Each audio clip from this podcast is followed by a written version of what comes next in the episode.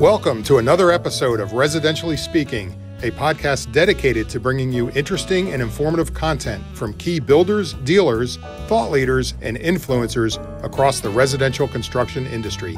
I'm your host, Alan Hubble. Steve Easley, welcome to the podcast. It's great to have you on. Thank you, Alan. Happy to be here. Yeah, great. So glad you could join us. We um so we're going to geek out on building science today a little bit. And um, but first, let me give the audience, the listener, um, a little bit of let's talk a little bit about your background. Uh, for those folks who may not know you, you've been in the industry over 30 years doing building science consulting and training and teaching and educating and so forth. Um, one interesting thing about your background, you actually do expert witness in litigation uh, in in courts, right? For for legal reasons. That's yeah, uh, yeah. There's there's some there's certainly a part of that. I mean, a lot of my work is really focused on helping builders uh, reduce their callback costs and uh, involved in some of that. Sometimes they get crossways with customers, and you know, so I work to help uh, help them resolve those issues. But most of my work is really focused around you know educating builders and their contract subcontractors on best practices, so that these callbacks and and issues don't happen to begin with. That's Steve Easley, an internationally recognized construction consultant specializing in solving building science related problems and educating building industry professionals and their trade partners. Steve got his start in the industry by teaching for 10 years as a professor of building construction and contracting at Purdue University. He then went out on his own, opened his own consulting firm, Steve Easley and Associates, and has been a leading voice in the industry ever since. On today's podcast, We'll take a deep dive on a couple of sustainability topics. First, electrification. What are the implications for the building industry? What are the challenges for the building industry? And how do we overcome those challenges?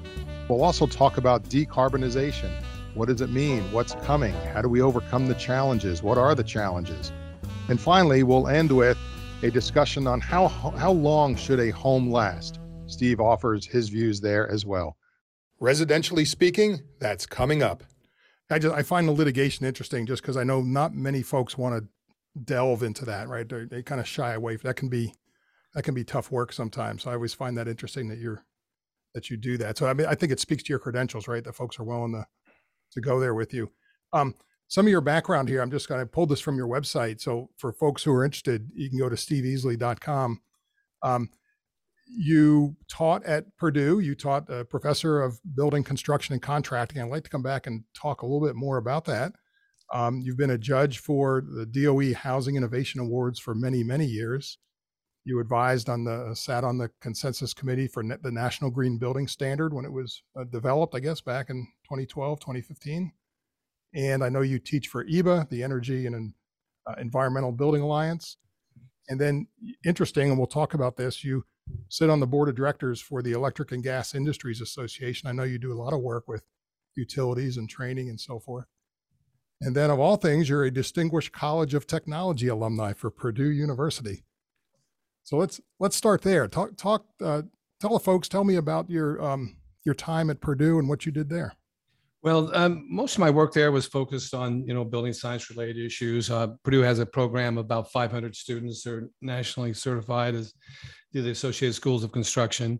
Um, but um, that's really how I kind of got involved with a lot of the building envelope. Was um, we decided that we were going to we thought it was necessary because of all the oil prices and oil issues and everything were going on gasoline oil natural gas electricity was going up so much we decided that we would build this um, research home where we'd show that we could take a typical 2000 square foot house and maybe put about 5% into it more, and, but yet substantially reduce its energy use. And so we actually created a house that you could, in a Chicago-like climate, that you could heat and cool for, for less than, you know, $250 a year. And many times it was less than the heating costs were less than 100 a year, the hmm. whole entire year.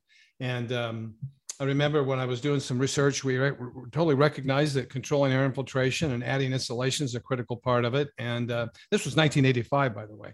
Hmm. And so we ran, I ran across this project product called Tyvek. And so I called the DuPont folks up and said, Hey, I'd like to take a look at that. And so we wrapped the building in it. We also used um, one inch of uh, extruded polystyrene uh, foam on the exterior from the um, from the soffit all the way down to the soil, and then from there two inches of foam, you know, below grade, and ended up the house was um, extremely tight. You know, let, I think it was less than two air changes per hour for that period of time, and uh, it was a good, successful project. That's, that's so that's how I kind of got started in building science, and ever since then, I've just been, you know, working to help people come up with more creative ways to to save energy.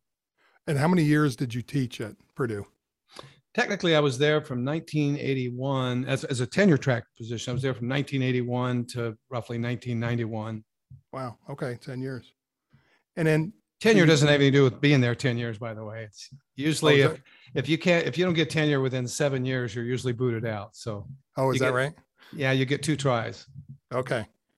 Um, and you obviously made it. So you're tenured. The, um, and then, so you mentioned Tyvek in 1985, and then later on, you also had some involvement with uh, DuPont in your education uh, series, right? As you were building out your. Yes. So when in the early days of Tyvek, they really didn't know how to sell it. They thought, well, they knew it was a good product, but they, you know, the biggest competition was nothing. And so um, I had suggested that they put together what is now known as a specialist network. I said, what it really makes sense is if you guys had a dedicated sales force that they weren't out there selling, they were just out there educating architects and builders just about the science behind it and not, mm. not actually being salespeople.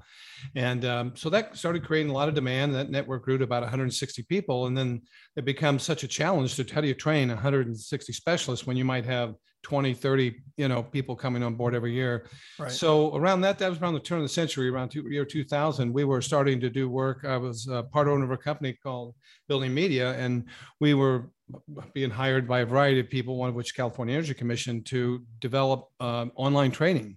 And we were one of the first to really utilize video in that process. And we probably over the years did probably 600 videos for the Energy Commission to help educate code officials and builders about how to meet California's code. Wow. But then on the building science side, DuPont also realized that, you know, we have a really tremendous challenge to educate all these people and bring them up to speed quick. So we developed what we call Building Knowledge University, which was all video based and for building science training. And, and, and, to this day, I believe your specialists are still being trained that way. To this day, yeah, that's right. Is that where? So I noticed on your website also, folks can go to measuredhomeperformance.com and you have hundreds of hours of videos up there. Is that many of the ones that you did? Yeah. So if you go to the website, just click on the videos. It takes you to a variety of places. I did 100 shows for the Discovery Channel. There's on how various building products are made. And then also there's a number of videos we did for the Energy Commission that are still up there. Also, uh, if you go to the articles and publications part of my website, you can download uh, a recent book that we just published on for the Energy Commission on uh, building zero net energy homes. And then the Measured Home Performance book is really how to retrofit homes for energy efficiency. Mm-hmm. And you, they're both roughly $30 books, but you can download them off my website for free. Okay, great. Great tip. So is most of your work for new construction or retrofit or I mean, it's, it's probably it's, a mix. It's primarily new construction, but uh, my work is all B two B, so I don't work with like individual homeowners. It's all working with, you know, uh, people like yourself or builders and architects for that matter as well. Gotcha. Okay. And then I know you've authored many articles and written for all the top publications in the space. One I saw again uh, as I was scouring your website there, Popular Science. What was that all about? Oh, I think that was one of our research projects they had. We did a we did a project um, with Pacific Gas and Electric where we built a super efficient home, and I think there was there was some coverage on on that there. Gotcha. Okay. You know, it's cool. I um I sit on a council up at Penn State, uh, which is my alma mater, and uh, around called the uh, Pennsylvania um, Housing Research uh, Council, and they're charged with training in the state of Pennsylvania contractors and builders and and code officials. And um, they offer now, Penn State offers a minor in construction. Um, and you don't have to be an engineer, an architectural engineering student uh, major. You can be an accountant, you can be, uh, you know, advertising, communications, which I thought was pretty cool. So I think it's 13 credits, I think, as a minor.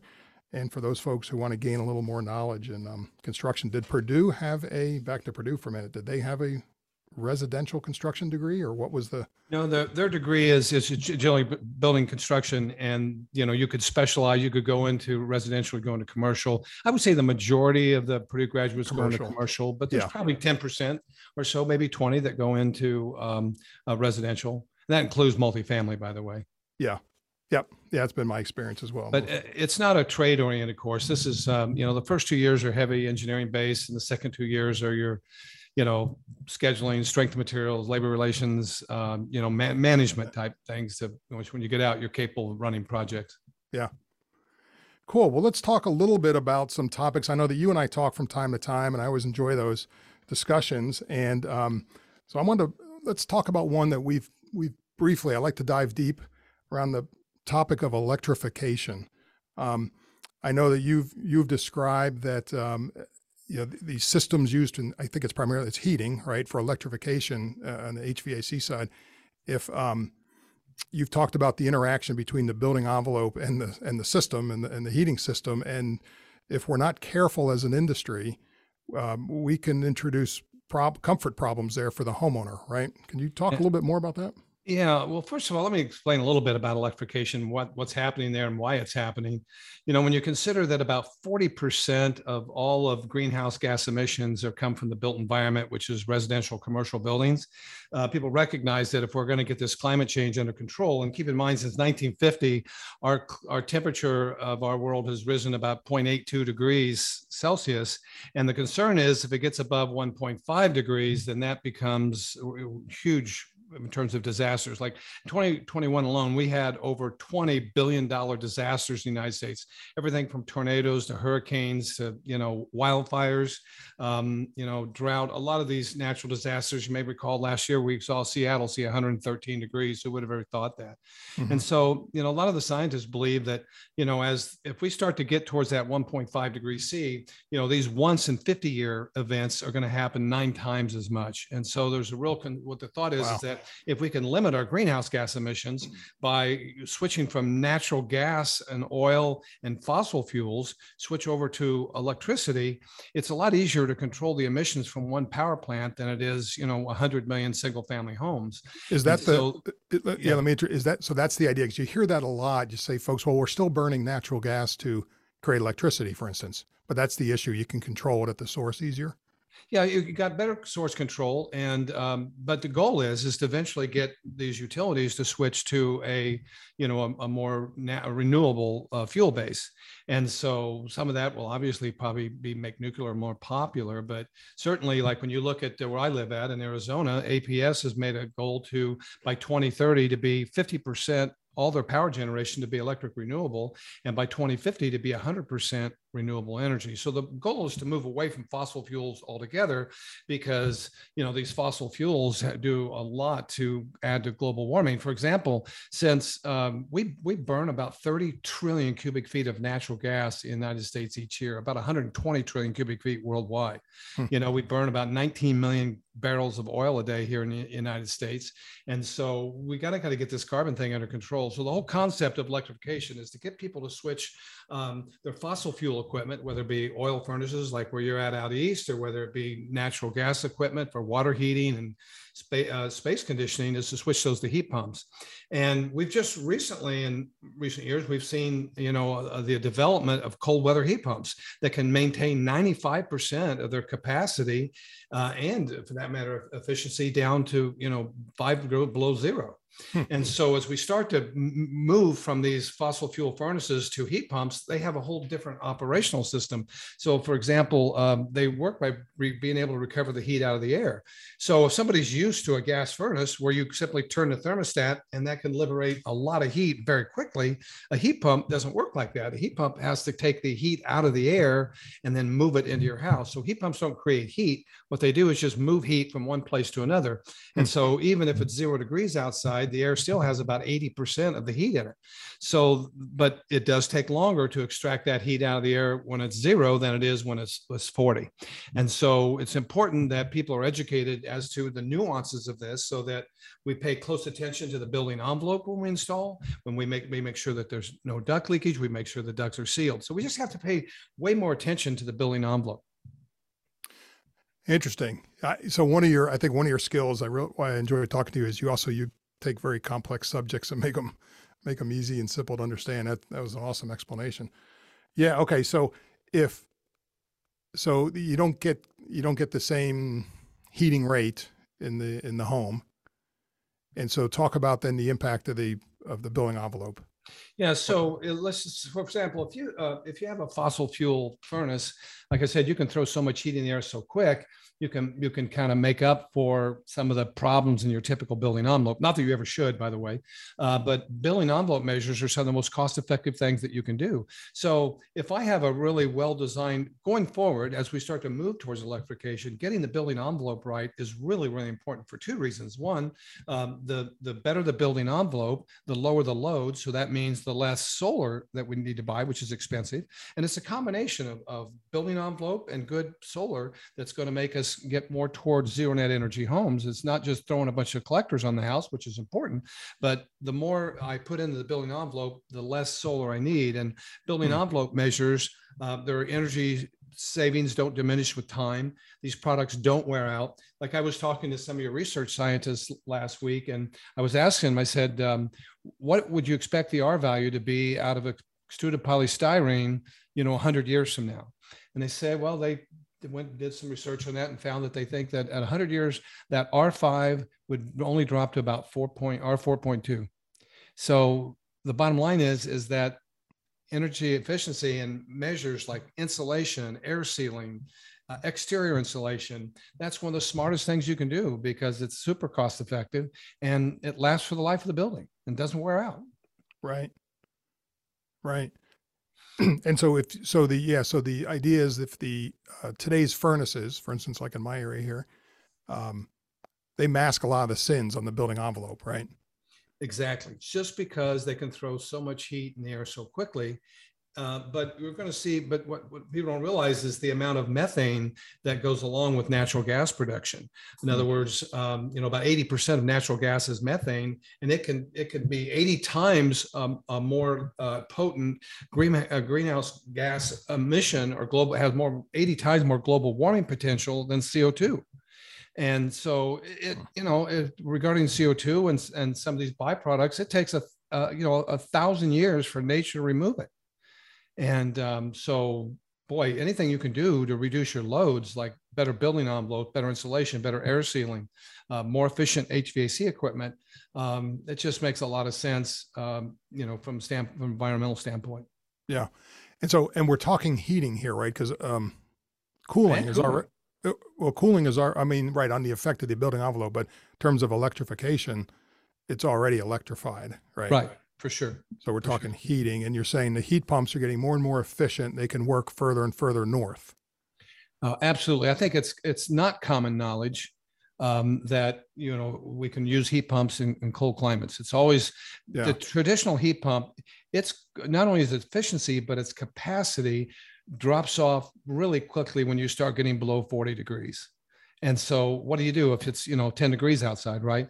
But the new technologies like Mitsubishi's one manufacturer that has figured out a way to take the waste heat off the compressor and um, actually hmm. utilize that to increase the capacity and the efficiency. And that's how you get these, you know, I mean, that uh, I've been told that some of these heat pumps will have discharge temperatures out of the register close to 125 degrees at 15 below which huh. is re- remarkable. Really because good. one of the other things that people aren't aware with your traditional heat pumps is that um, the discharge temperature out of the registers is sort of a function of the outdoor air temperature because the unit has just has to work harder to get that heat out of colder air.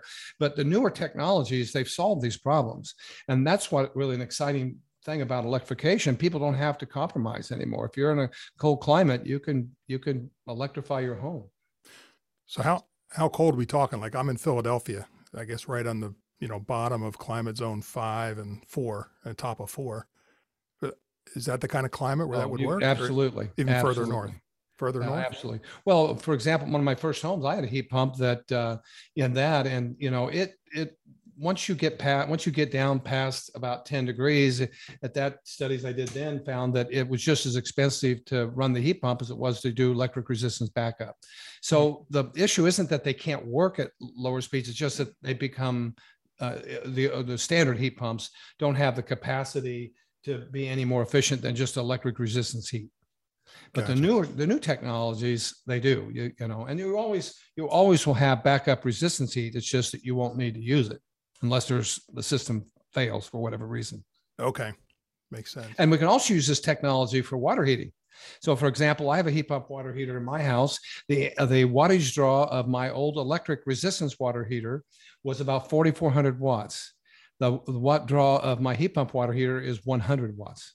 Wow. So it's four times. Basically, my my hot water bills dropped 75% or a fourth of what they were on electric resistance. So we can use electric um, heat pump uh, for heating water as well. What's the, the is there there's a premium on the initial cost, I would imagine.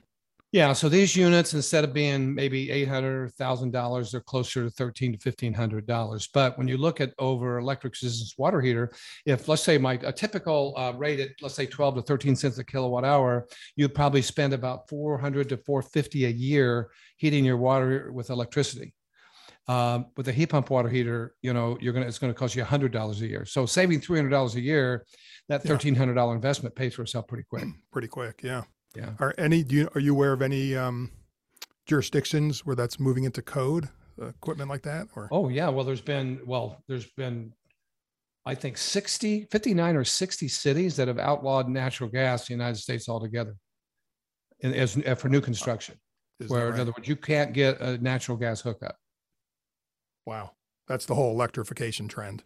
Exactly, exactly. You know, because of, you know, there's no doubt in my mind that you know there's there's global warming is happening. I know it's a political issue, but you know when you know you- it's hard to run from the science, and uh, you know all the major scientific organizations agree that you know well you don't. For example, since uh, 1980, we've burned over 40 trillion gallons of oil. And Wow. so, I mean, you just for 120 years, you don't release all that carbon in the atmosphere and not think that there's an for every action there's an equal opposite reaction. So, what's happened is our oceans have been absorbing that heat. So, in other words, while our climate is only raised, you know, a little over three quarters of a degree since 1950, the problem is the oceans are getting so much warmer. And you know, since 1950, half of our coral reefs are been bleached or gone. Uh, in the in the in two two years, over half the Great Barrier Reef is gone, gone, and 25 percent of all known you know, marine life is you know based you know off, off the coral reef. Yeah. So we're our, the ocean is like just one huge heat sink, and so once we we start messing with you know life in the ocean, that's that's the beginning of the food chain. Yeah. Wow, that's some That's some interesting stats. That's Well, I give here's another interesting statistic. Um, in the last four to seven thousand years, global temperatures only raised about four to seven degrees. In the last century, it's raised three quarters of a degree, a little over th- 0.82. Huh. So the rate of change is what everybody's starting to realize. It's right. finally catching up with us. Right. Uh, back to solar for a minute. How does um, do some places allow or disallow solar to go back into the grid? How does that Uh, How does that work? Well, now the big push is to be able to take advantage of excess solar and, and put it back in the grid. So, for example, if you look at California and here in Arizona, our peak times have shifted from like two to three o'clock in the afternoon to, you know, three to eight o'clock at night because once the solar starts dying down, you know, Hmm. so most everywhere they have they have net metering, which means that whatever I generate, if I generate more than I use, I get a check back from the utility. Um, you know, but yeah, yeah, absolutely. Most everywhere, you know, people can take advantage of this. There are some places where hasn't been very solar friendly, you know, um, but uh, for the most part, you know, I think most of the utilities have been somewhat cooperative and in living with the fact that they're trying to encourage the use of solar. But yes, you can certainly back into the grid, and that's why it's a combination of good building envelope, uh, good solar, and even batteries. We're going to start to see batteries become more and more important so that we don't have those tremendous loads on the grid. We could store that energy and even even the, the some places the utilities are figuring out plans to be able to take that battery storage and utilize that back into the grid. In Hmm. fact, in Hawaii, they will give you a rebate on a battery if they can take that energy that's stored in the battery that you generated all day and put it back into the grid during the peak times that are after the you know the sun starts to go down. That make sense? It's That's cool, Exciting yeah. times. And And I would like to say that when you think too, uh, you know, when people think about global warming, you know, gases and, and GWP, you know, when they talk about global warming potential, CO2 has a global warming potential or GWP of one. Um, some of the spray foams used to have GWPs up in the 13, 1500, but now all the manufacturers are creating products that are less than five. So you know, foam, I think over the years has gotten kind of a bad rap, uh, you know, but now the products that are on the market are very environmentally friendly. And Yeah. the fact that when you consider the energy that they save over the lifetime, in fact, when you look at uh, foams, when you look at a lot of our engineered lumber, like you look at OSB, you look at I-joist, you look at, um, you know, any of the engineered lumbers, they all have the same chemi- a lot of the same chemicals in it that, that foam does. And we consider those to be very environmentally friendly. Huh, yeah, interesting perspective. That's true. Yeah, I know our new um, Froth-Pak that we just reformulated. Um, we've dropped the uh, global warming potential by 99%. We took out 99%. Yeah, uh, yeah. So I, I, I, you know, I wouldn't feel right about doing a podcast without trying to help people, enlighten people the fact that, you know, uh, I was given a, a, a webinar today, and one of the questions is, well, wait a minute, what about the global warming potential of, of you know, foam? And so it's it's it's it's slow to get the message out, but it's getting out there. I think people like companies like yourself, you know, it's be important to start marketing campaigns to help people understand this. I mean, a lot of people really aren't don't aren't even aware of you know a lot of these issues that we're talking about today. So it's important. Education is the key to motivation. Okay, let's talk a little bit of decarbonization. I mean, we've, we've touched on it some, I guess. Um, I saw an interesting graph that showed over the history of, I guess, humankind, of mankind, we've gone from burning wood to burn, you know, we've decarbonized over time. So it's only a natural progression, right? We've gone from wood to coal to oil to natural gas. Now we're getting into renewables. Um, seems like it's like it just seems like that's the course of evolution here.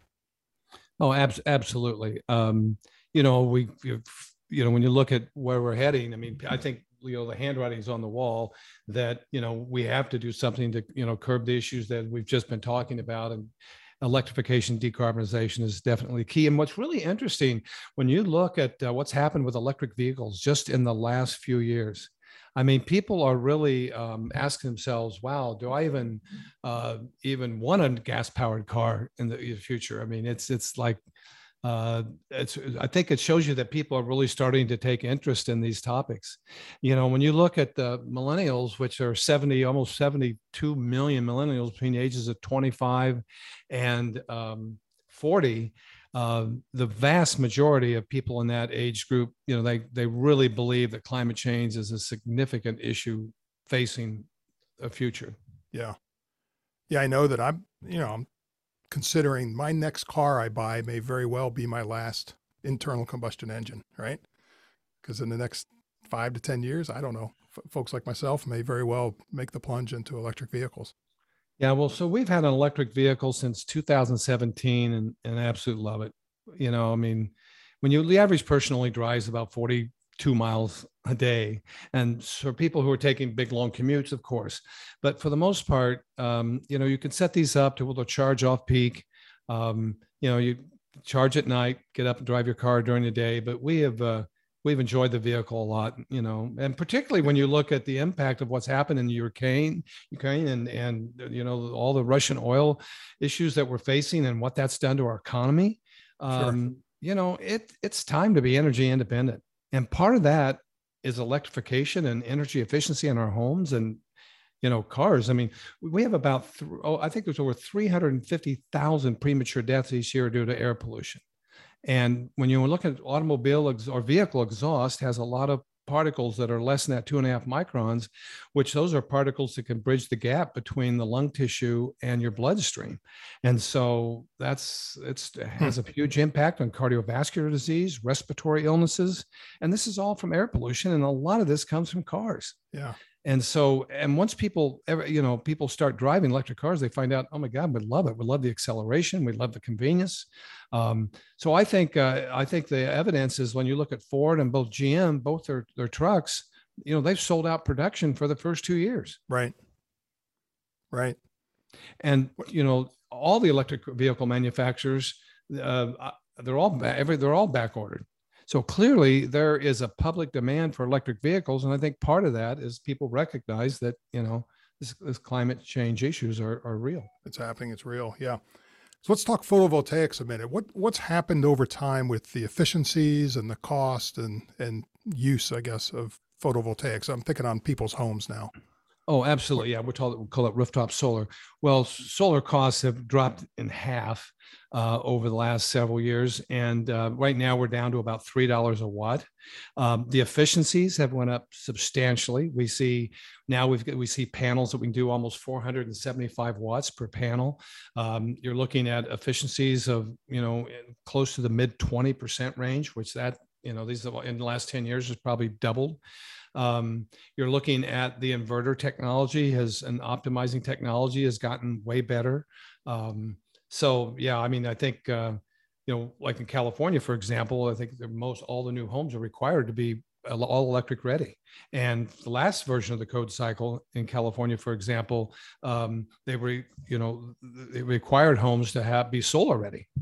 So when you look at the combination between being electric ready, solar ready, and then, and in fact, nationwide, Alan, all of the building codes, um, no matter you know whether it be individual states or the IECC, they're all moving towards um, zero net energy homes. That's what they're striving for is, is to get, make homes allow homes to produce as much energy as they use.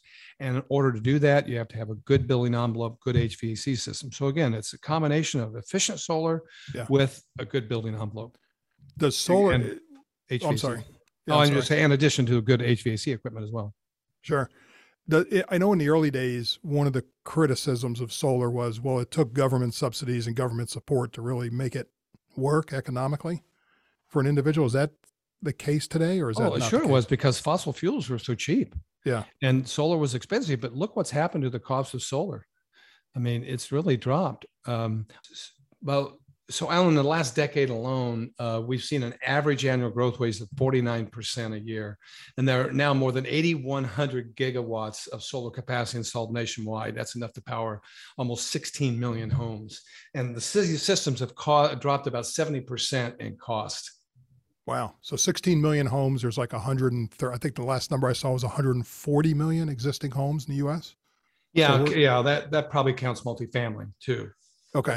Single family, but it's remarkable that these systems have dropped 70% in cost. Just in uh, the Phoenix area alone, we uh, Arizona Public Service tells me they're putting in a thousand to 1,100 rooftop solar systems a month. Wow. And how big? You mentioned, uh, which say 400 and some odd watts per panel.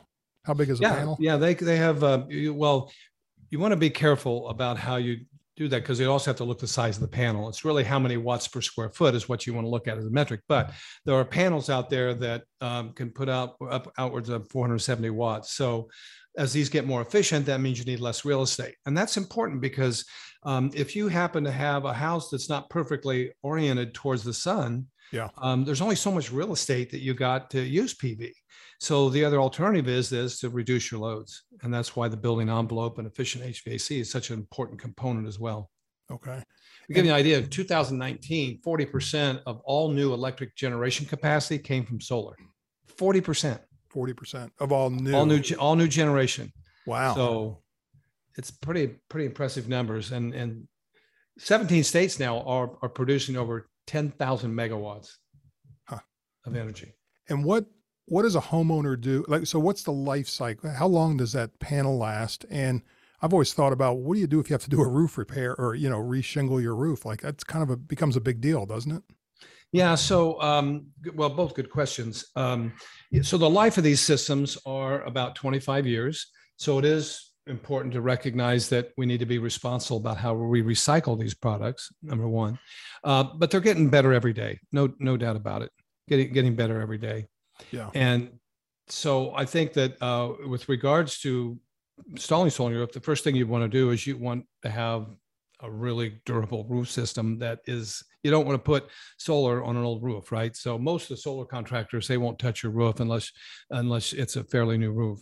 Um, but rather than pick a 25 year roof system you might want to consider something like a stone coated metal roof or other types of products that are a little longer lasting some of the synthetic products. Um, so that i think those are important things. I really encourage people to um, you know utilize solar over outdoor living spaces places where you know uh, trellises awnings these type of places where you're not really so concerned about waterproofing your roof. Ah that's good yeah. And what do you do in like snow environments? Are you worried about snow collecting on them or the Well, uh, well, that's an issue. Obviously, if the snow's on, they don't work so well. But normally, these things, uh, you know, the snow blows off of them, and I mean, you can get, you know, d- you know, stuff that builds up on them. But they try to put them in a pitch that, you know, most of this Yeah. stuff drains off. But um, believe it or not, the the solar output, as long as it's sunny, um, it's not a huge difference in this in this in the output. It's really when it becomes partially cloudy is when you start to see the output drop. It's about the photons it's about the light Right. So- Right. yeah okay And so, you know, like for example, where I live at in a dry climate, we get pretty good output because we don't have any atmosphere that diffracts the, the light. And, you know, but uh, in some parts of the country where it's cloudy a lot, then probably doesn't make as much, quite as much economic sense. But again, the technology is getting better every day. yeah yeah that's cool anything else on photovoltaics that we haven't touched on Well, everybody should consider them, that's for sure, and consider um, uh, the system that is compatible with batteries because I think um, in the future, um, well, we're already starting to see like Schneider Electric, they make these amazing electrical panels that will allow you to backfeed your electric car into um, your house. So you've probably seen the ads for Ford and General Motors where they say you could power your house up to you know three days with this. that's So amazing. when if you're building new homes, you might want to consider uh, solar-friendly uh, panel boxes that allow you to, you know, utilize this energy from your electric car to go back into the grid and even use your car as a storage unit in addition to batteries. So let, let's talk a minute just, and we'll finish up on on the solar. How do people? Um, you you can then, if you're going to sell that power back into the grid, there are third parties that'll do it for you, and then they, they take a cut of that. Is that how that works, or you can manage it yourself? I'm talking Uh, about no, S, SRECs and that kind of thing. Oh, it's all. most, uh, most of the public utilities are regulated. And when those regulated utilities, they typically have a commission that, you know, kind of gives them guidance on what they're going to do. They just don't make these decisions just all on their own. So it's called what they're- call it net metering.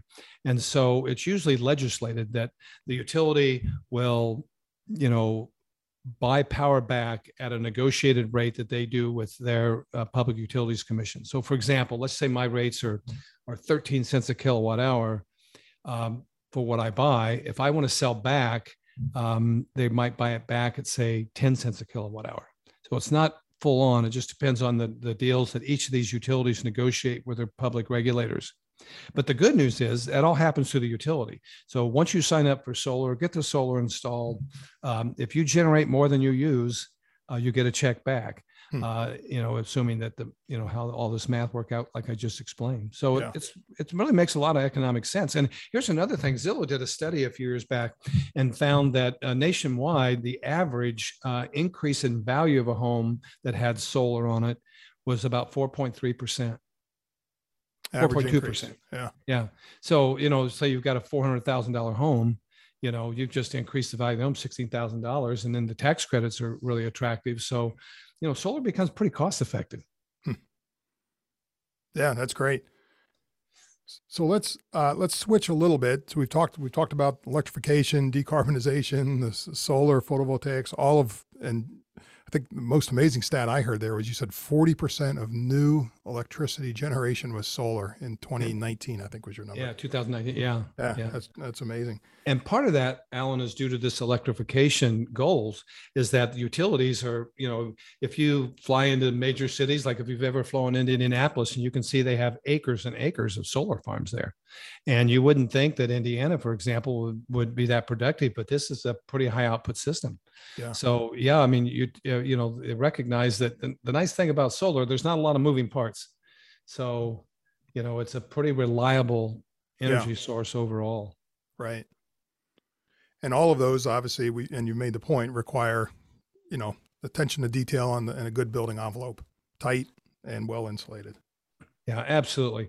And that's, I think there's, I think everybody's looking for the one silver bullet to kind of make their home energy efficient. And Yeah. really, it's a whole host of technologies that we want to utilize to, you know, reduce our hot water heating costs, reduce our building heating and cooling costs, um, reduce our plug loads, um, you know, and then have a, a way to generate electricity and, and store it.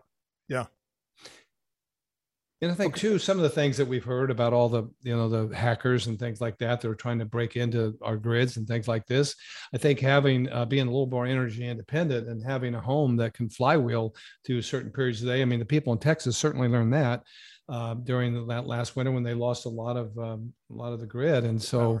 You know, having a building envelope that can, you know, flywheel for several hours without power certainly makes a lot of sense for people's you know, comfort. Right. Right. So let's talk about the building envelope a little bit around insulation. So um, exterior foam, um, you know, it's it's used. It's not used on majority of homes by any stretch. Um, what do you think are the challenges with builders wanting to use um, exterior continuous insulation? Because it makes a lot of sense, right? You get great, um, you reduce your thermal bridging and and these kind of things. It makes sense for the building envelope and you've described some of the decarbonization benefits and so forth and the long you know longevity why why is it not more popular? Why is it simply price and cost or what what do you think drives that? Well no i think really this really changed a lot when the wind code started changing. Um, so when you looked at uh, when you look at what happened to exterior sheathing like for example for most parts of the country you could put plywood or osb on the corners and that's all the shear strength you needed to you know yeah. the, you know and then as we started seeing more violent storms and things of this nature people realized that you know what um, you know these home these homes need to be built stronger. And so then almost overnight literally almost overnight the industry switched from you know foam products. In fact if you go back in the 80s and, and early 90s foam was really popular. Uh, but as the wind codes changed, um, then people started putting OSB up and they said, well, okay, how in the world are we going to put an unpermeable, impermeable product over a hydroscopic building material. So now I'm putting something that doesn't have the capacity to breathe over a wood-based sheathing. So if I get water behind that, then that's going to be a problem. So it kind of spooked everybody. But now we've got so many amazing technologies to, you know, solve that problem. We can build a building envelope that can have foam on the outside.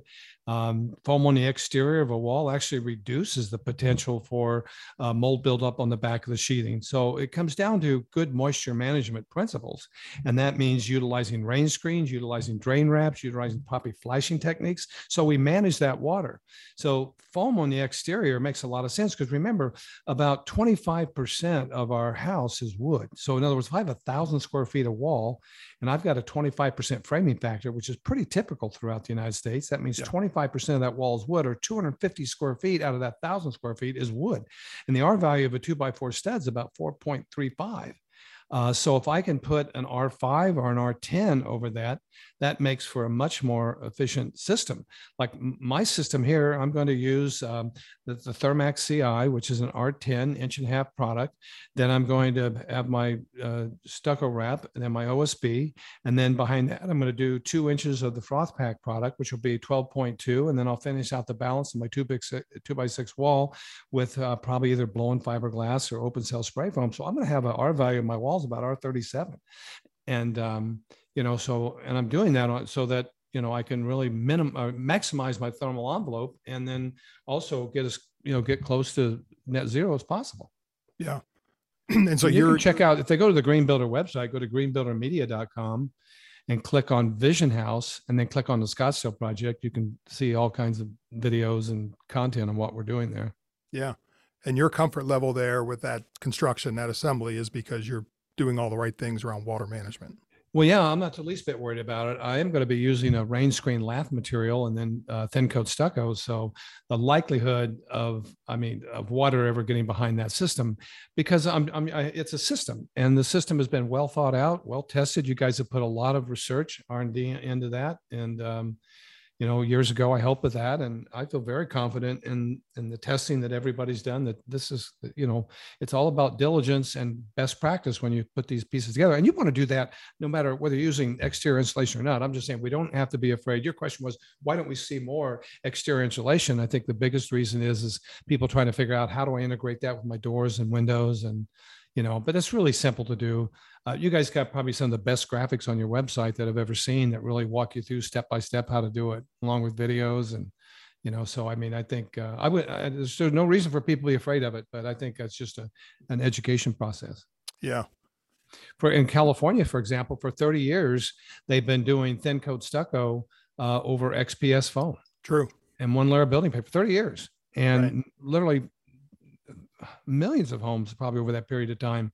Um, you know, it, it has been built since, since the last 30 years. When you look at, you know, California used to build about 250 um, thousand homes a year. No, that's a great proof point. Hadn't thought of that. Yeah. That's a, that's a really good proof So point. it's all about moisture management. So let's um we'll close here on one last topic. So you do an awful lot of work, and you mentioned it, I think, with the utility companies and training and education. Uh, well, yeah, the utility companies, um, um, most utility companies are uh, publicly held and they're regulated by their local, you know, entities. Um, so, for example, in California, all the major utilities are regulated by the California Public Utilities Commission. Another, Arizona, it might be called the Arizona Corporation Commission, and these are these entities that say, okay, hey, it's really uh, we're, we're this we're going to manage this process. We want to we recognize that air pollution is bad for the environment, and you know, so they they require that the utilities provide education training for contractors. So um, a lot of these utilities do webinars, they do on-site training, and they're geared towards just educating the people about best building practices. So, for example, uh, if you go to PG&E, Sa- Sacramento Municipal Utility District, Southern California Edison, San Diego Gas and Electric, uh, even Buckeye Power in Ohio, um, you go to these, you can go to their websites, and um, you can take a lot of these courses are on demand, and some of them are live webinars.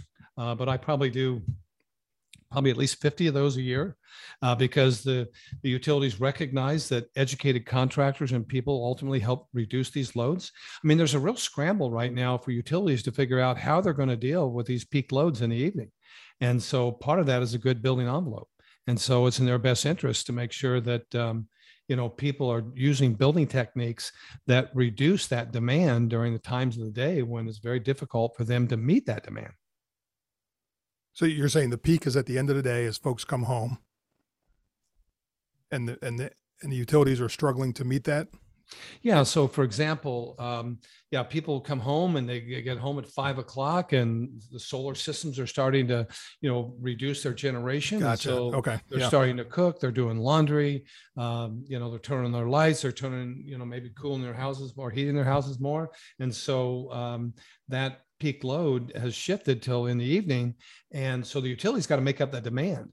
And so for them, it's cheaper to have people put money into good building envelopes and efficient HVAC systems, good windows, than it is to, you know, build a bigger Build- power plant. Right. because that's a fixed asset and a lot of these power plants aren't peaking power plants. They they need to run full out to be economical. Now they're starting to see more and more peaking power plants being built. But the point is those are very expensive assets for utilities to come up with. And so there's so it makes sense for them to be able to um, in provide incentives for people to reduce their energy use and so Yeah. for example where i'm at we actually have demand charges so I typically in the older house, I might pay as much as two hundred dollars a month just for demand charges, in addition to the electricity I use. That's like a premium. Yeah. So in other words, let's say uh, uh, I had a peak demand of, of 10 kW at six o'clock at night. They're going to say, okay, we have to pay so much a kW for that because you know it's really expensive for us to you know provide that power. And so you pay a demand charge. And we're going to see more and more of that happen nationwide, I think. Interesting. Yeah. As a way to tamp that down.